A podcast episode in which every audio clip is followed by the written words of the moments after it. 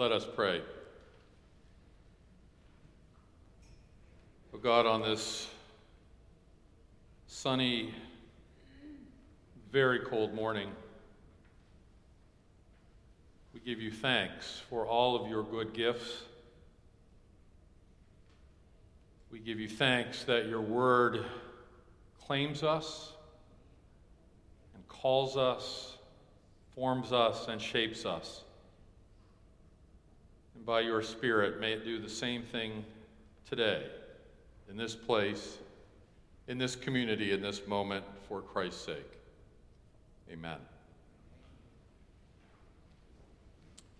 Our gospel lesson this morning is the evangelist Matthew's account of the temptation of Jesus, which can be found beginning at the first verse of the fourth chapter of Matthew's gospel. Let us hear God's word. Then Jesus was led up by the Spirit into the wilderness to be tempted by the devil. He fasted 40 days and 40 nights, and afterwards he was famished. The tempter came and said to him, If you are the Son of God, command these stones to become loaves of bread. But he answered, It is written, One does not live by bread alone, but by every word that comes from the mouth of God. Then the devil took him to the holy city and placed him on the pinnacle of the temple, saying to him, If you are the Son of God, throw yourself down. For it is written, He will command His angels concerning you, and on their hands they will bear you up, so that you will not dash your foot against a stone. Jesus said to him again, It is written, Do not put the Lord your God to the test.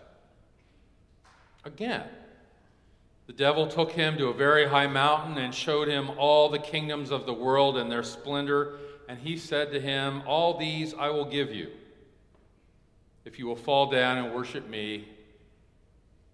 Jesus said to him, Away with you, Satan. For it is written, Worship the Lord your God and serve only him. Then the devil left him, and suddenly angels came and waited on him. This is the word of the Lord. Thanks be to God.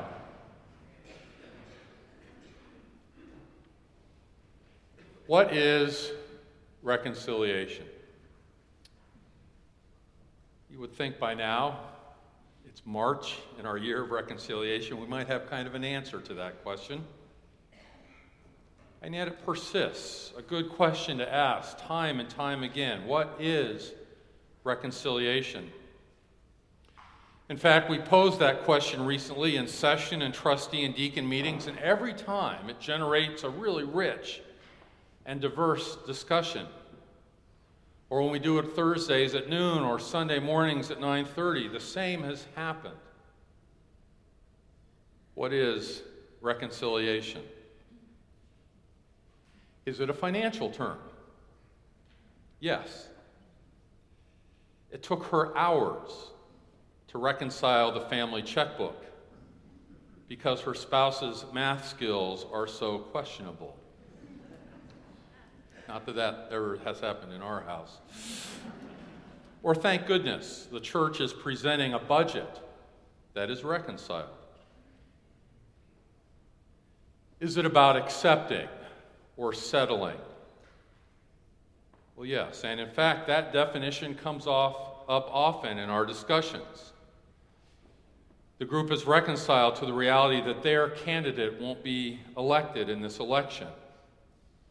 Or Buffalo Bills fans have reconciled themselves to the reality that they will never, ever win a Super Bowl. ever. Or is reconciliation about healing, about restoring the breach? about bringing together? Well, yes. After a six month separation, the couple has announced they are reconciling. Or labor and management share the news they have reconciled their differences in a new labor contract. Or the Truth and Reconciliation Commission in South Africa, working toward justice between black and white South Africans following apartheid. Or the Truth and Reconciliation Commission in Canada, working toward justice between First Nation Canadians and French and English settlers. Is it personal? Well, yes. He was always trying to reconcile who he was with who he wanted to be. Or the parents work so very hard to reconcile their difficult relationship with their daughter. Is it cultural and political?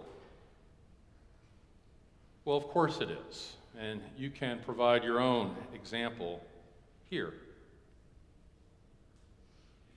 In this year of reconciliation at Third Church, we'll take a particular look in these Lenten weeks at definitions, at examples, at the challenges of reconciliation in the face of our calling both to be reconciled wherever brokenness exists and to be agents of reconciliation in the world. In fact, we've listed the themes and topics in your bulletin this morning, what these next weeks will look like. We chose this theme for this program year nearly a year ago for two reasons. One was that it's so timely and needed.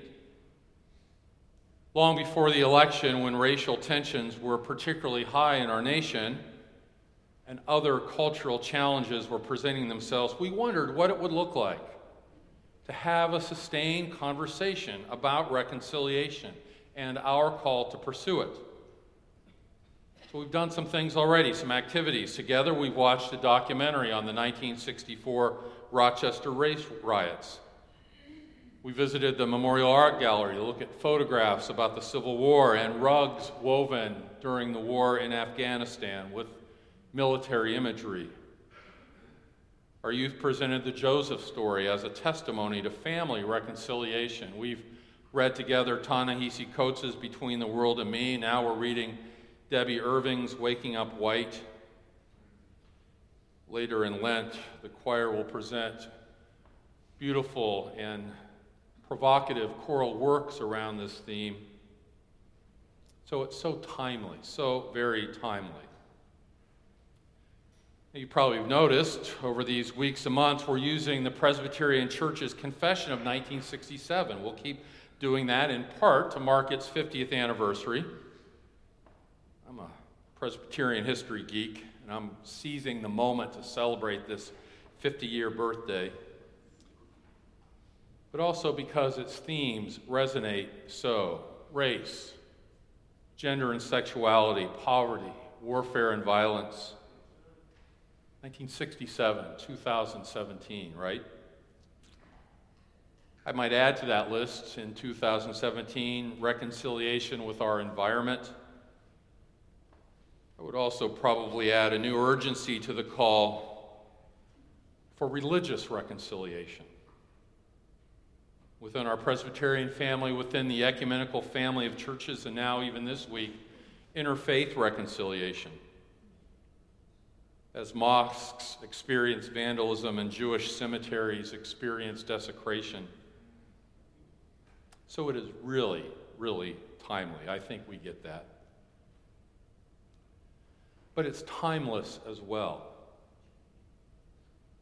The Confession of 1967 was based on a passage of Scripture long understood to be core to our theology. Jeremy just read it in Christ, God was in the world, reconciling the world to God's self. And we have been entrusted with the message and ministry of reconciliation. Now, you can find many ways that the gospel is summarized God's mission, God's vision. Here's a crucial one it is articulated our mission, our vision with clarity and power and truth. The world is broken.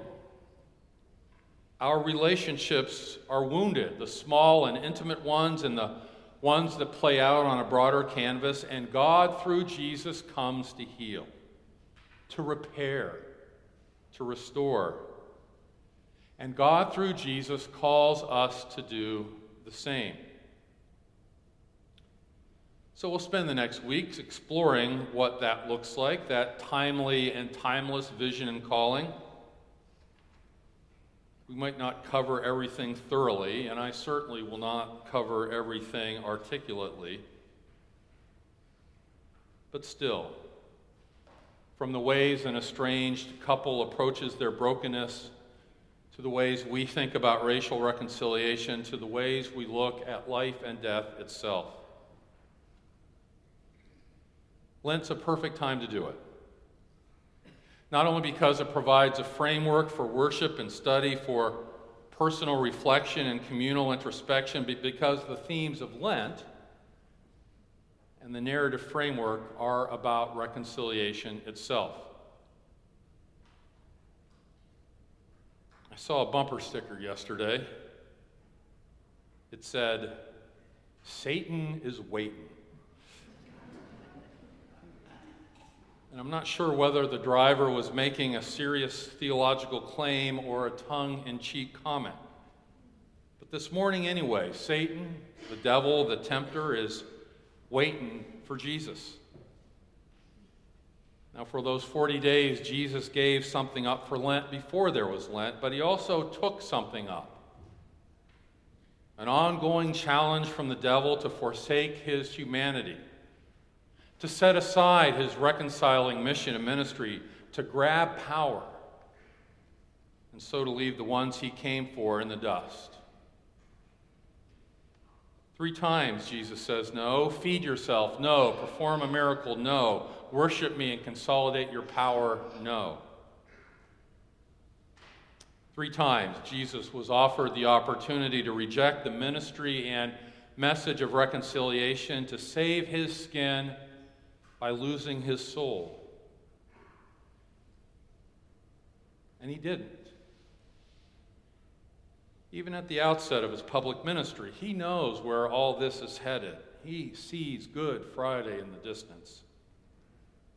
But still, he journeyed into it, eyes wide open for us and for the world. And by so doing, he confirmed our calling as well. All of us, we are ambassadors of reconciliation. We are. The challenge won't be in finding opportunities. We don't have to look very hard, whether it's in the mirror in our own lives, the front page of the paper, or the messages that pop up on our phone screens every minute or two, it seems. We won't have to look very hard.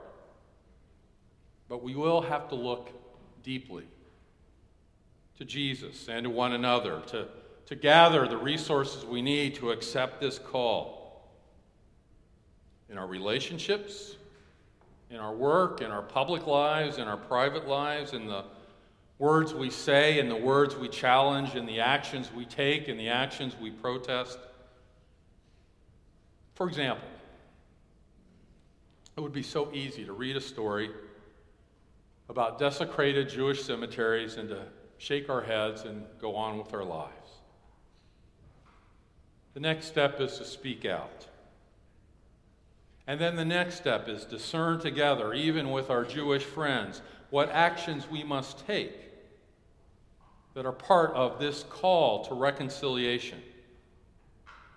And then to take that example and to multiply it and to apply it to all the places where there is a deep hunger and a deep thirst, where breaches need to be restored. Or more personally, it would be so easy to allow a broken relationship, a parent, a child, a partner, a friend, to go unattended as, as time goes by, the wound deepens. The real challenge of reconciliation is to do the hard work of restoring and healing.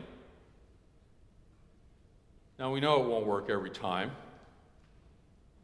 There are such things as irreconcilable differences.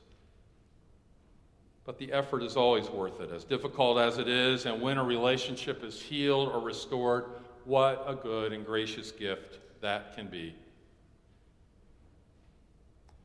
The call to reconcile compels us to look at all of these things the macro and the micro and everything in between.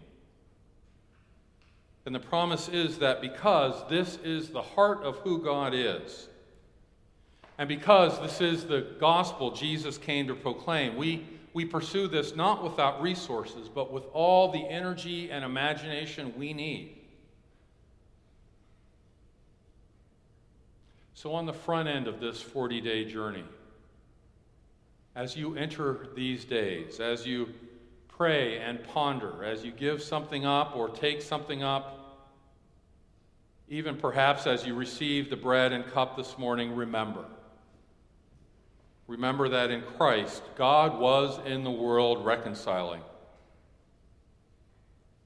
And remember that we have been entrusted with the message and ministry of reconciliation. Satan may be waiting, and sin, and brokenness. But Paul reminds us that all this is from God.